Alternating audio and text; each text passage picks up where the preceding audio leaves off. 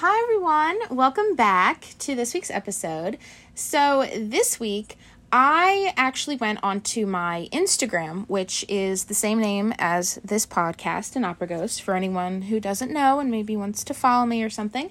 Um, so, I went onto my Instagram story and I had people submit their unpopular Phantom and Love Never Dies opinions. And I am doing sort of a companion post. So on my Instagram, when this podcast episode goes up, on my Instagram, there is a post of 18 unpopular opinions um, from both shows. And so I actually got, I was only able to do 18. I did two per slide because Instagram only lets you have 10 slides. So the first slide sort of said what it was, and then there were nine more slides that had 18 of them. Because um, I didn't want to, you know, put like five on each slide or something. I wanted to keep it relatively simple and easy to read. So I did get a lot more than 18. So what I decided to do was um, to not only give my sort of response or I guess reaction to these unpopular opinions, but this actually has seven more, I think. 18 plus 7 is 25, right? I think so. Obviously, math, um, I've been away from it for a while, so I have to uh, jog my memory. So, uh, this week's episode will be 25 unpopular Phantom and Love Never Dies opinions submitted by people who follow me on Instagram. And um, on in, on the Instagram post, I didn't respond to any of them. I just posted them, and then other people were responding in the comments. So, this is my official sort of response to them. So, let's get started. All right, so these aren't in any particular order. I did put some that were similar next to each other, but you know, I didn't purposely besides ordering them or trying to order them sort of by the kind of question it was, like if it was about the movie or something versus like the 25th anniversary, like I tried to sort of put those in order, but otherwise they're not in any specific order. So, number 1, we're really just starting right off the bat strong here. Number one, Christine doesn't owe the Phantom anything, and she made the right choice going off with Raoul. Um, I mean, I think I, I agree with that. I think, you know, the Phantom sort of inserts himself in Christine's life. You know, it's not like she was actively seeking out a masked man, like in a mirror. You know, um, he sort of, you know, a, sort of approaches her in a sense and inserts himself into her life. So, you know, it's not like she was seeking it out and therefore maybe owes him something in return for it. I do think that she made the right choice in the context of the show and the time period because young women of that age, you know, they were expected to marry a man and you know, Raoul is handsome, he cares for Christine, he offers her financial stability. Um, at least in the first show. we see what happens in Love Never Dies. But, you know, it seems like more so the obvious choice that Christine would go off with Rouse. So I do agree with that. Um, number two, and remember, all of these opinions, they weren't submitted by me, they were submitted by others. So, like, if I read one of these and you're like, wait a minute, what? This was not submitted by me.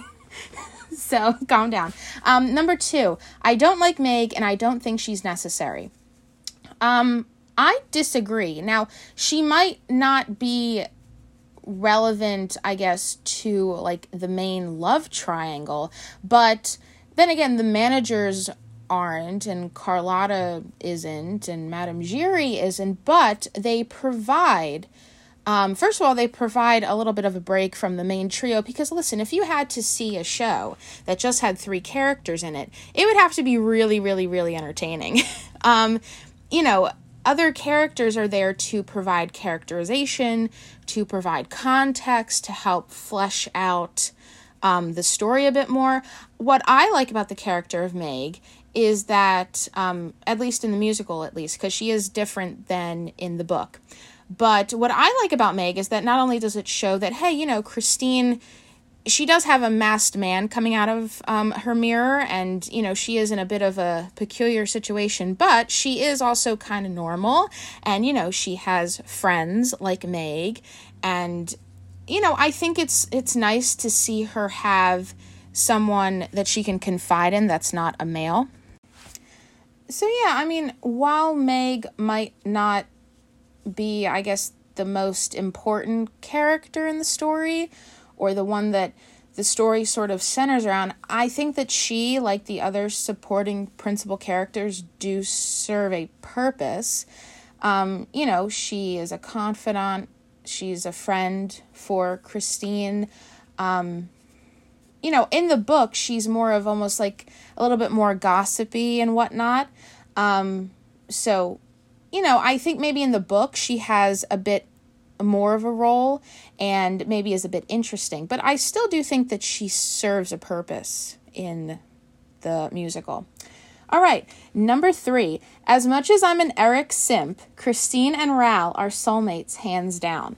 Uh, you know, this sort of, I guess, would relate to my answer in the first one where I agreed that Christine made the right choice going off with Raoul.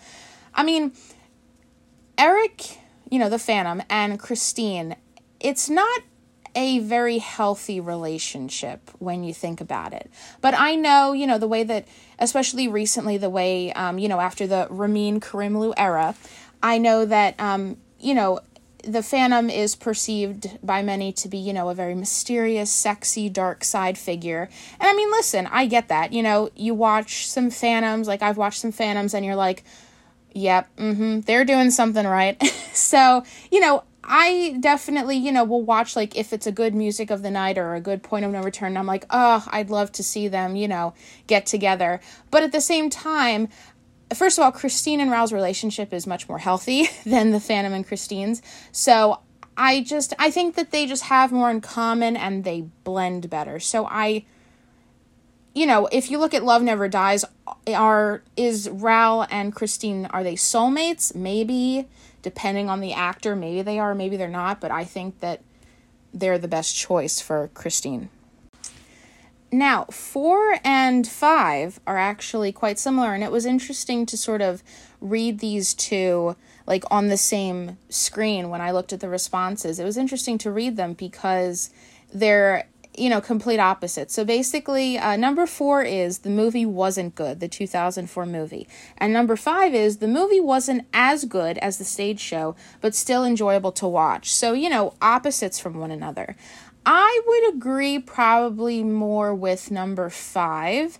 I think I think that the musical is better. I think that the movie, you know, I think it has a lot of grandness and splendor to it. Um, I think that the main issue was some of the casting choices um, and you know the voices, but um, when I sit down and I watch the movie, I don't walk away from it regretting all of my life decisions. Um, you know, I can still sit down, watch it, and take away the good stuff that there is in there. So, do I think it's as good as the musical, like, are the stage version of the musical? No. But I don't think it's the worst thing I've ever seen in my life. So, um, number six, the supporting principal cast was better than the trio in the 2004 movie.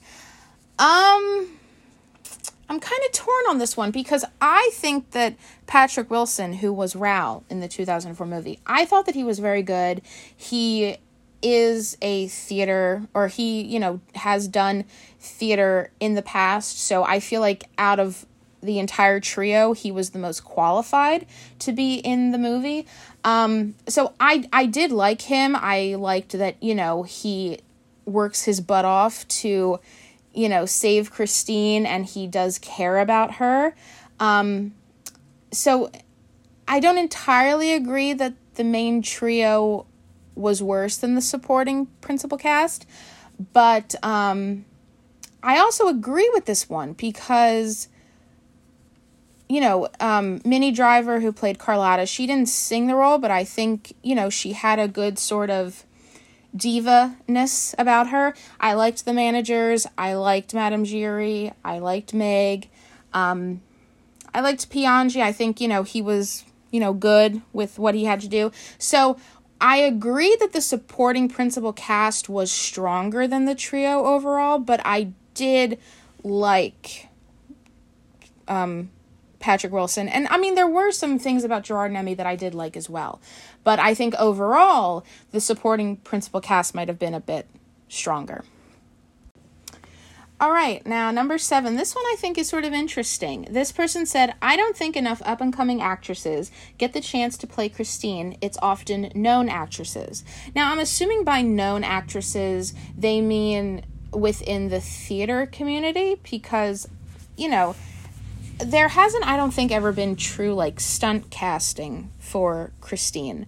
Um, so you know, I mean, I get where they're I get what they're saying. There have been times, maybe more so in in the US, maybe, where they will cast actresses who have been in other productions or are a bit more well known within the theater community, like Sierra Boggess, for example. They will put um or you know, even you know, before then, like in the 90s or 2000s, like um you know, like someone like maybe Sandra Joseph or um, Lisa Vroman, you know, people who have been in the show for a long time, have been in theater for a while, and are known. That does happen. Um, and I think it has its benefits to it because you get a very solid Christine who knows what's up. But I think that there have been, though, a fair share of new actresses. Um, you know, you have someone like Kaley Voorhees who literally graduated from college and then started in the role. Um, you know, you do even if it's they're not straight from college. You know, you have women like Lucy St. Louis who you know she's been in some shows, but she doesn't have like you know, you know like 20, 30 shows under her belt um, that she's been in. Or, you know, you might have someone like um, like Julia Udine who was very um, you know young when she started out you know, didn't have a ton of shows under her belt either. So, I mean, I th- I see where they're coming from, but I think that there has been a bit more of a healthy mix. I think in recent years we've seen productions sort of take their chances with newer actresses, um, which is great to see. I think in the early vintage days of Phantom, um, there was a sort of push maybe to have established actresses already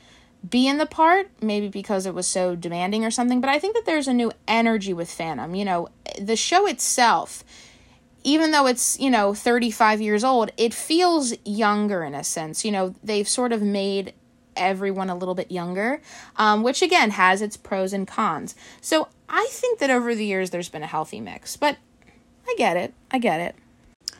All right, next one. Carlotta is more misunderstood than the Phantom. Um, I mean, I don't know if she's more misunderstood. I mean, maybe because you see more of the Phantom and you might be able to relate to him a bit more because he's shown more. I feel like Carlotta, you know, the Phantom gets presented at his most powerful and at his most vulnerable throughout the show. Whereas Carlotta, you don't really see her presented in a more, you know, emotional, vulnerable state. She's very much, you know, in diva mode and in sass mode all the time throughout the show. So the audience might not think about that side to Carlotta. But I do think that she is maybe just as misunderstood as the Phantom, maybe for different reasons. Um, because, you know, Carlotta, she's in the musical, she's well established, she's talented, you know, she's built a whole career for herself. She's, you know, the main star of, you know, arguably the most famous opera house in the world, you know, built herself up. And this girl comes in you know, this masked man sabotages her constantly. And this young girl comes in and gets this huge break that Carlotta probably never got. And she's like, well, wait a minute, I worked my butt off. Why does she get to have this debut and just get it handed to her almost on a silver platter? So I do think she's misunderstood, maybe just as much as the Phantom. But I don't know if the musical presents it as much. So the audience sort of has to maybe think about it for a minute, whereas they might not have to think about it as much with the Phantom. All right, next one. Sierra Boggess is a solid Christine, but she's only done the role so long because she's a favorite of the creative team. Um, oh boy, we're really getting into it. Um, I mean, listen, first of all, she really hasn't, it seems like she has because she's done the role in what? She's done four runs and then a run in Love Never Dies. So, you know, I mean, she's been in like five productions or five runs as Christine, including the one with no, with Love Never Dies. Um, I mean, listen, first of all, I mean, since she's been with the show off and on since 2006 up until you know, I guess like 2016 when she was supposed to do the Paris production. I guess it seems like she's been with the show for a long time.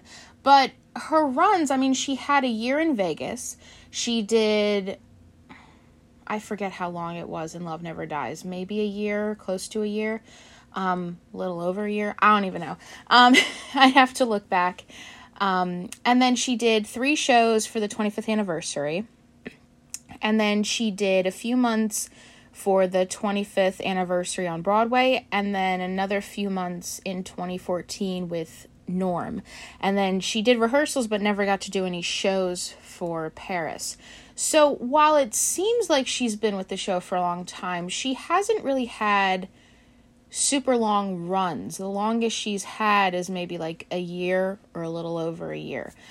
But setting that aside, um I mean, I I agree, but I also disagree a little bit. I think Sierra, I mean, if you've been following me listening to this podcast, Sierra is um one of the most popular Christines, but she she's a lot of people's favorite. She's not my favorite.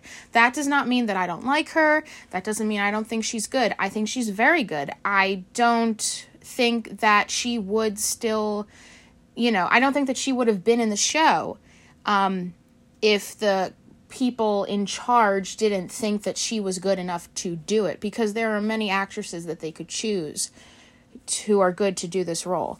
Um, I think that she's very good. However, um, I do think that because she is a favorite of Andrew Lloyd Webber, Hal Prince liked her, um, Cameron Mackintosh seems to like her as well. I think that it has definitely helped her because, as we've seen, she was in Vegas. Um, but since then, she has been in the time she's been in Phantom were for big milestones like 25th anniversaries or the first Black Phantom on Broadway or um or you know the sequel Love Never Dies. So I think that if she wasn't such a favorite, I don't know if she would have been in it all those times. I think she would have been in it in Vegas. Um, maybe Love Never Dies, you never know. Maybe the 25th, but in terms of like coming back to be with Norm, um, you know, besides them starring in The Little Mermaid together and being friendly, there wasn't really a huge reason why they had to bring her back besides the fact that she knows Norm and is very close with him and that, you know, she is very well liked. So I agree that it's probably helped, but also I think that the creative team are very fond of her for a reason, and that reason being that while she isn't my favorite Christine, and I think that there are Christines who are just as good as her, um, she is very good. She's very good.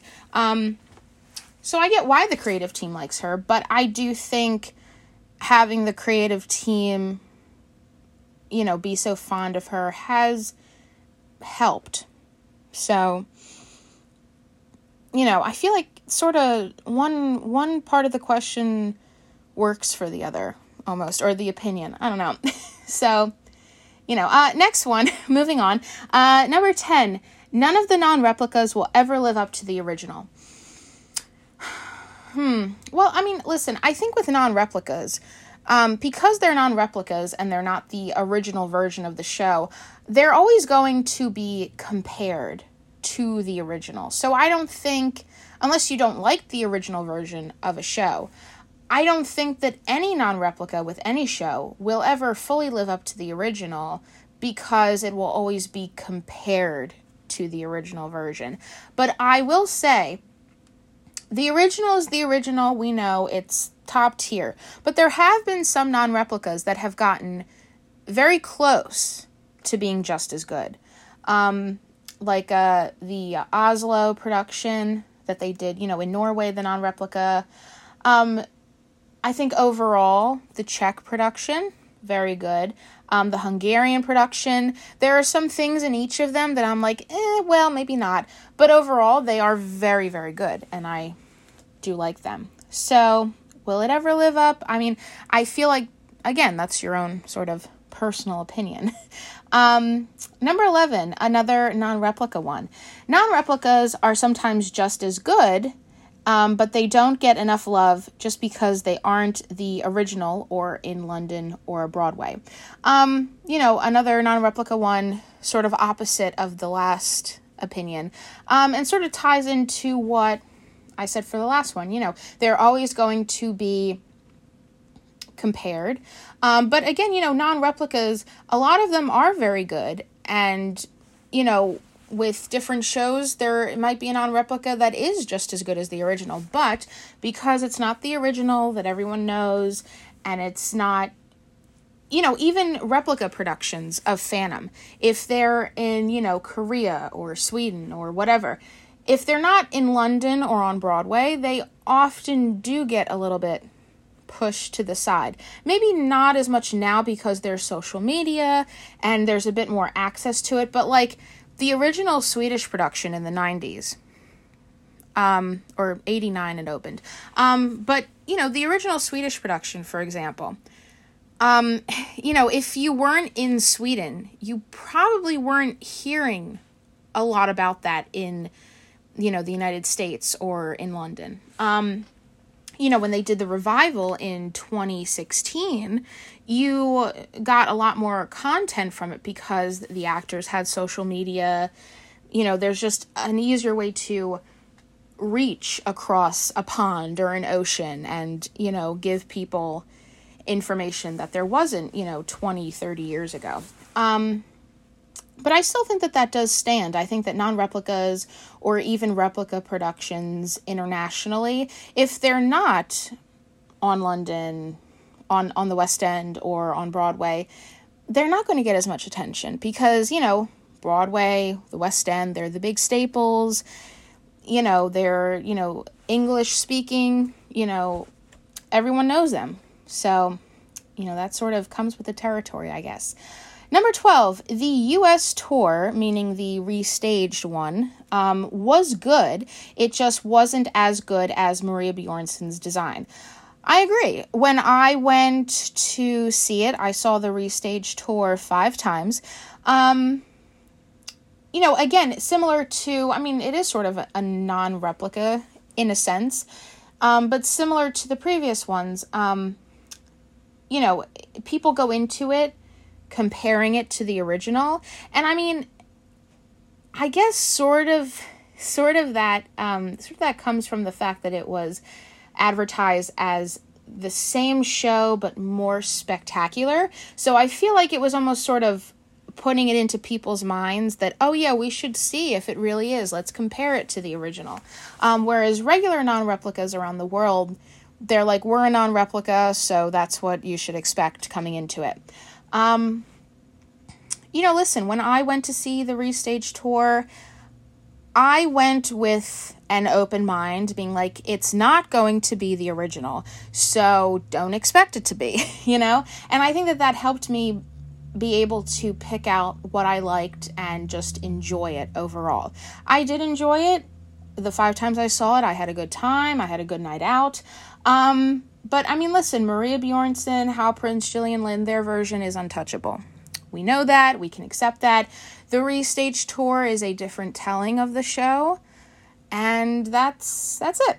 Um, next one, moving right along, number 13, Love Never Dies Isn't That Bad. I agree. Um, there are some things in the plot which I think um, could be ironed out a little bit, maybe tweaked, but the music I think is stunning.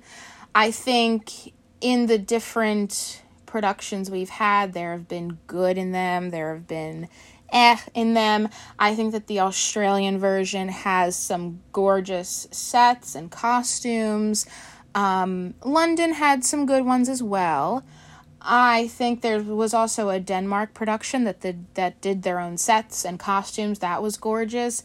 I think most people will agree that it's really sort of the plot that sometimes gets them. But the way that I look at it is, and I remember, um, I'm going to butcher his name, but Nadim Naaman, I'm so butchering his name, but he was Raoul in London, um, and he said, I view Love Never Dies as just one of the ways that it could have wound up. There are many different ways that Phantom could have, you know, ended up in the future. This is just one of them. And I agree with that. You know, I think like the restage tour, you have to go into it with an open mind and knowing that, hey, you know, the original show is what it is.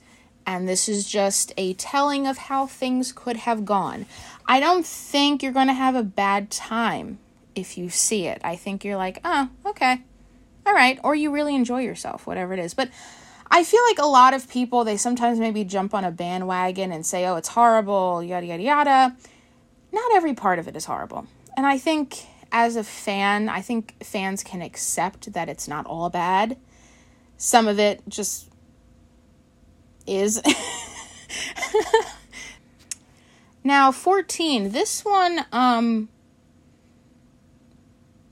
I mean, I'm I'm just gonna read it, and you'll everyone will take it how they take it. Lucy St. Louis, who is the first Black Christine in London. Um, Lucy St. Louis was good when I saw her, but I think she is getting a lot of hype because she is the first Black London Christine, and not because of what actually of what people actually think of her acting. Well, you know, I think that her casting, you have to look at it sort of as two sided because I think that she deserves the hype for being the first black London Christine because that is a barrier that is broken and it's an achievement and it's a milestone. Um, and it's history making.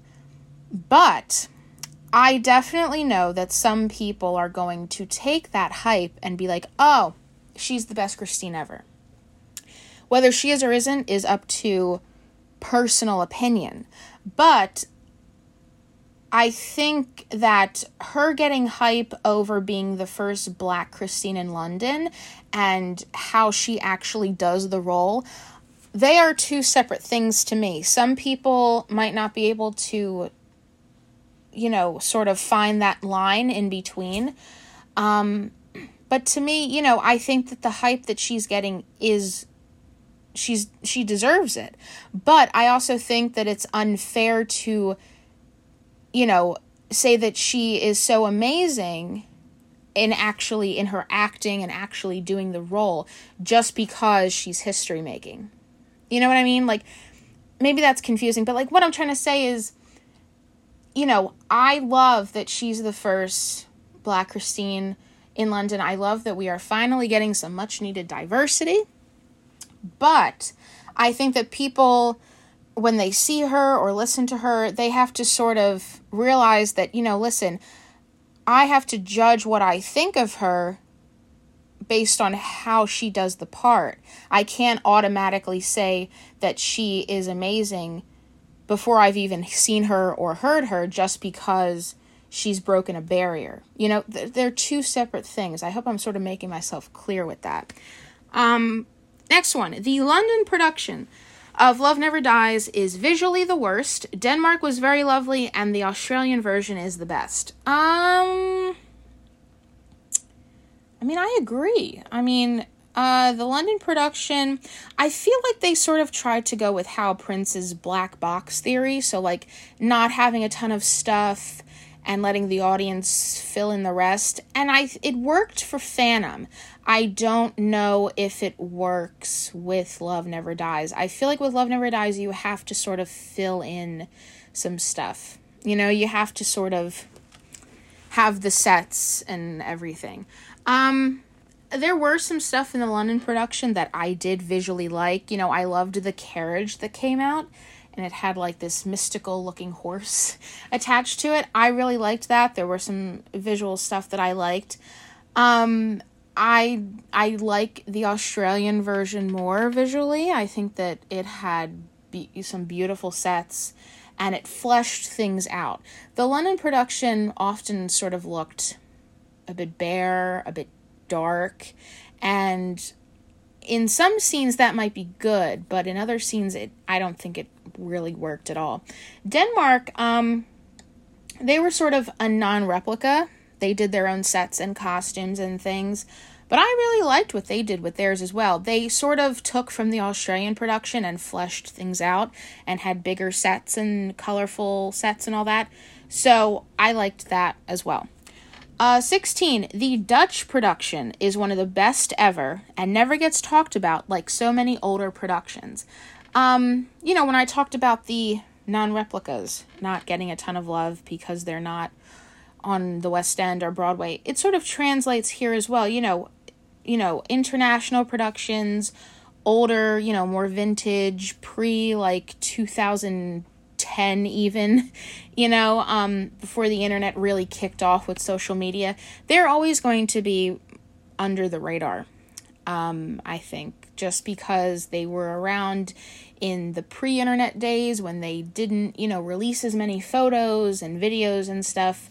Um, so, you know, unfortunately, that's how it is. But the Dutch production is really good.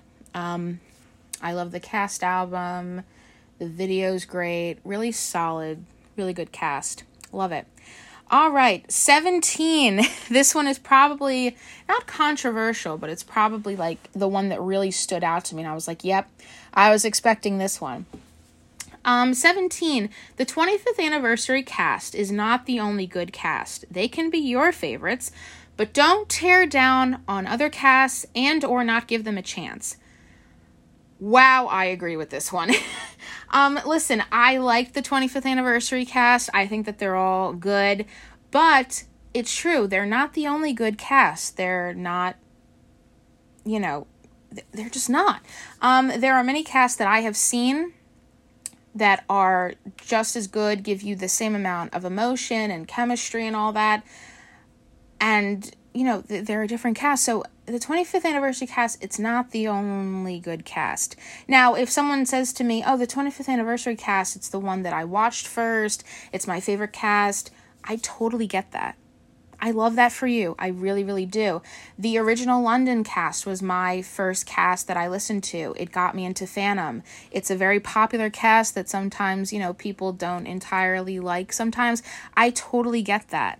And if the 25th anniversary cast is your favorite, that's great. And that can, that is totally valid.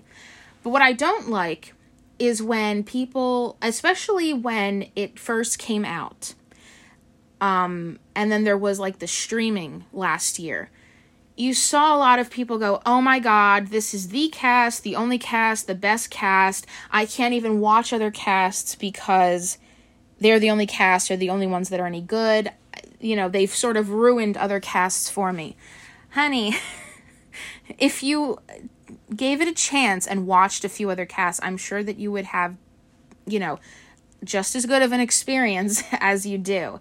Um, or, you know, sometimes I see people, you know, there will be a Christine on a video or something like on YouTube, and they'll say, well, she's good, but Sierra Boggess is the only Christine. And I'm like, Sierra doesn't have to come into this conversation at all. She's not in the video.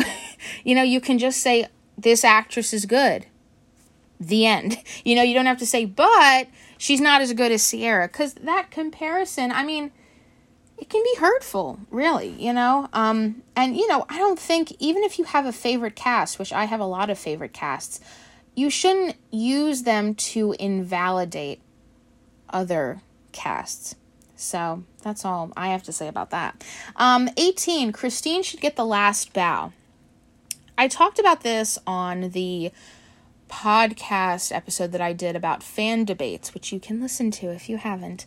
Um, and, you know, listen, I think in the context of the show, people sort of expect, I think, the Phantom to come out since he is the title character. I think if they did have Christine bow last, I mean, she is on stage the most. She does the most work. You know, she needs the most probably physical stamina and vocal stamina to get through the show. So, I mean, listen, me personally, I don't have a preference. If she came out last, that would be cool. If the Phantom comes out last, that's cool too. Um, if the actors in the roles aren't offended um, by who gets to go out first, then I, I don't I don't know if we should worry too much about that. Um, next one. There should be more rock star phantoms, kind of like, but not really, um, Paul Stanley.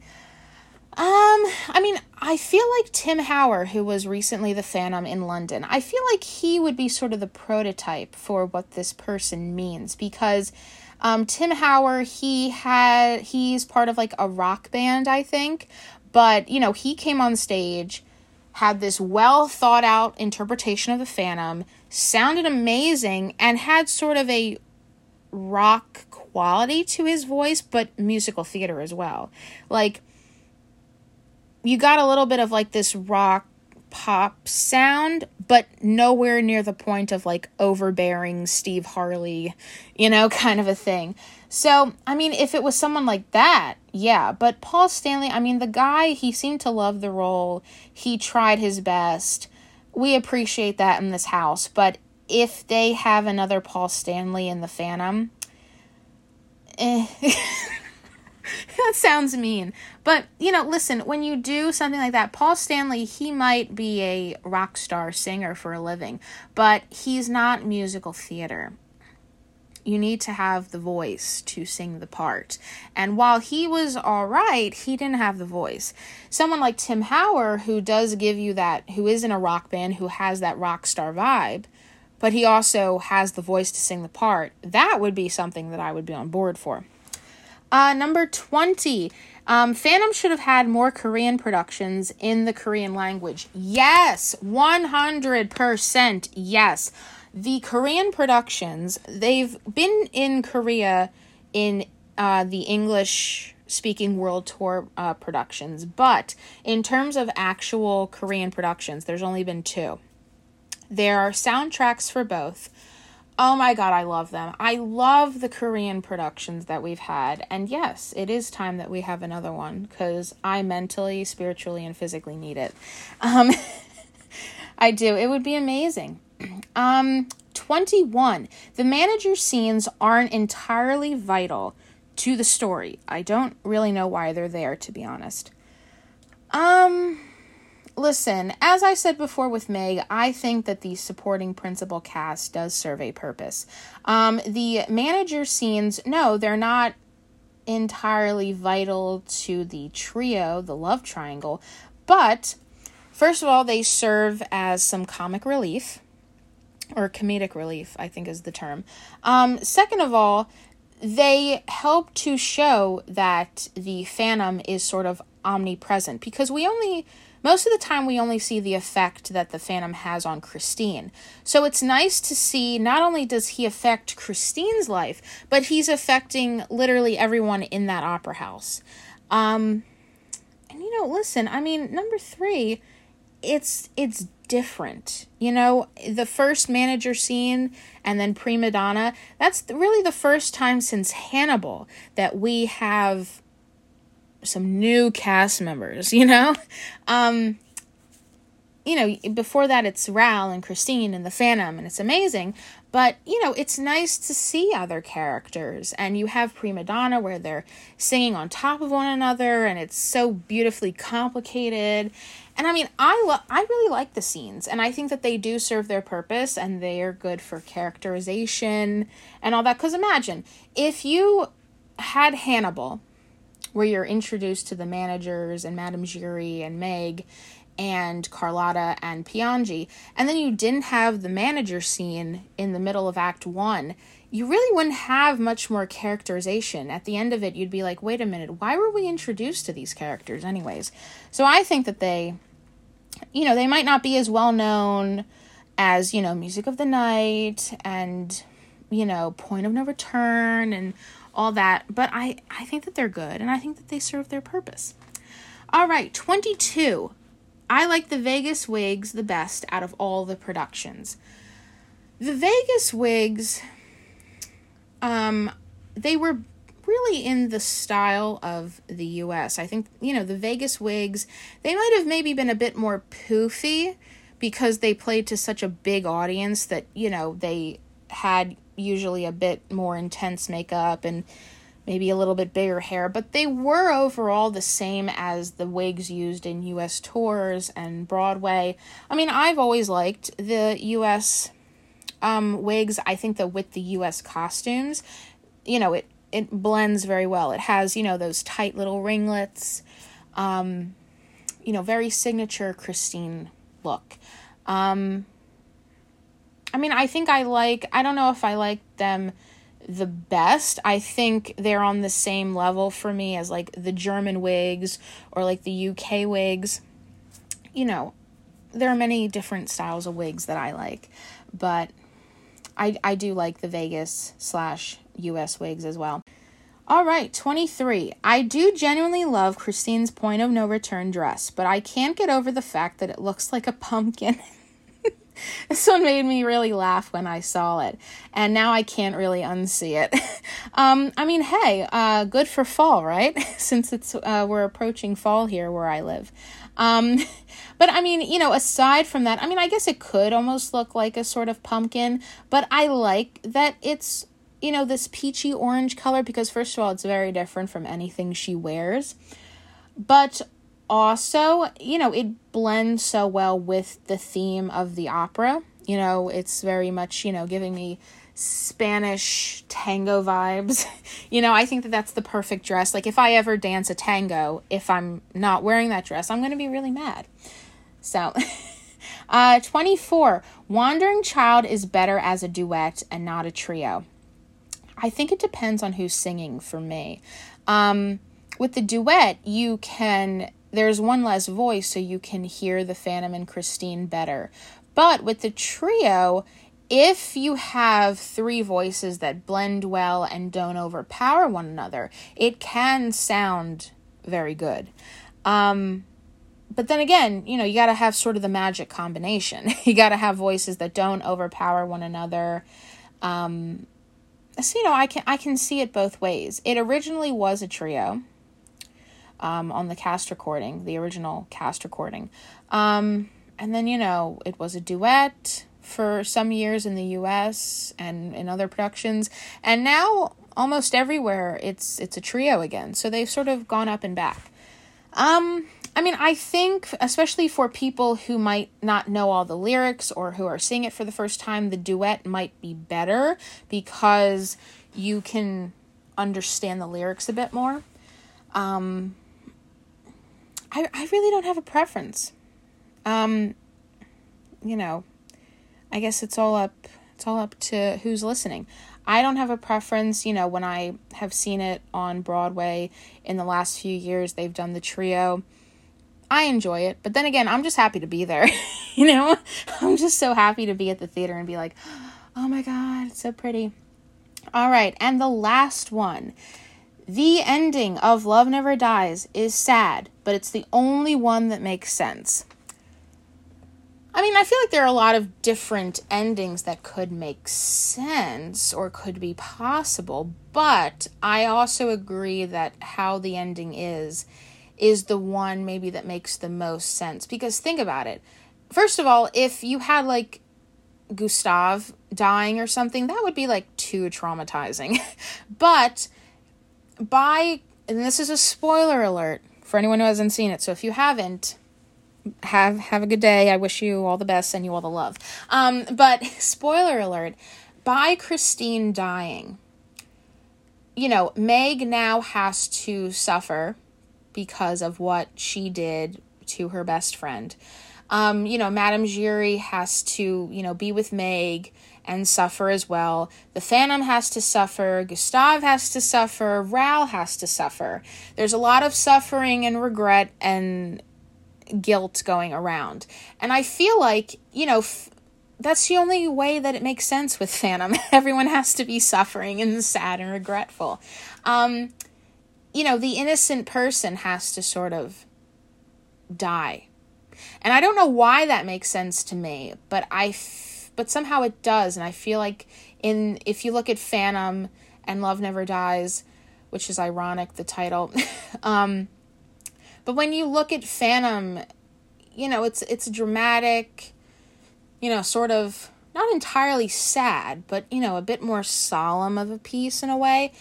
I feel like Christine dying and, you know, her innocence sort of dying as well, it sort of makes sense in a way. I, I don't know how to describe it, but it makes sense. And I think with a different ending, it wouldn't necessarily make sense. Because, you know, in Phantom, Christina's in the middle of everything and she suffers because of it. And then in Love Never Dies, she's in the middle of it and she's suffering again. So you know, by Christine having to be the one who's in the middle of it all and takes the bullet literally and dies, her suffering ends and now everyone else is suffering, but again, she was the one who was in the middle of it all. So it, it makes sense, but I don't know why, but it does. uh yeah. So this has been this has been interesting. Um you know, uh, these 25 unpopular opinions, they were very interesting. I agree with some, I don't agree with some. A lot of them were sort of yes and no. Um, but this has been fun, and I hope that you thought so as well. And remember, these are just opinions from other people and my own opinion slash response to them. It is not life changing in any way, so you know, don't get too upset about it. Um, some of these are on my Instagram. They're an Instagram post. So if you want to respond yourself to any, you can go over to my Instagram and um, do so. Remember to be respectful um, of everyone's opinions. And thank you for listening. And as always, I send you all my love. Bye.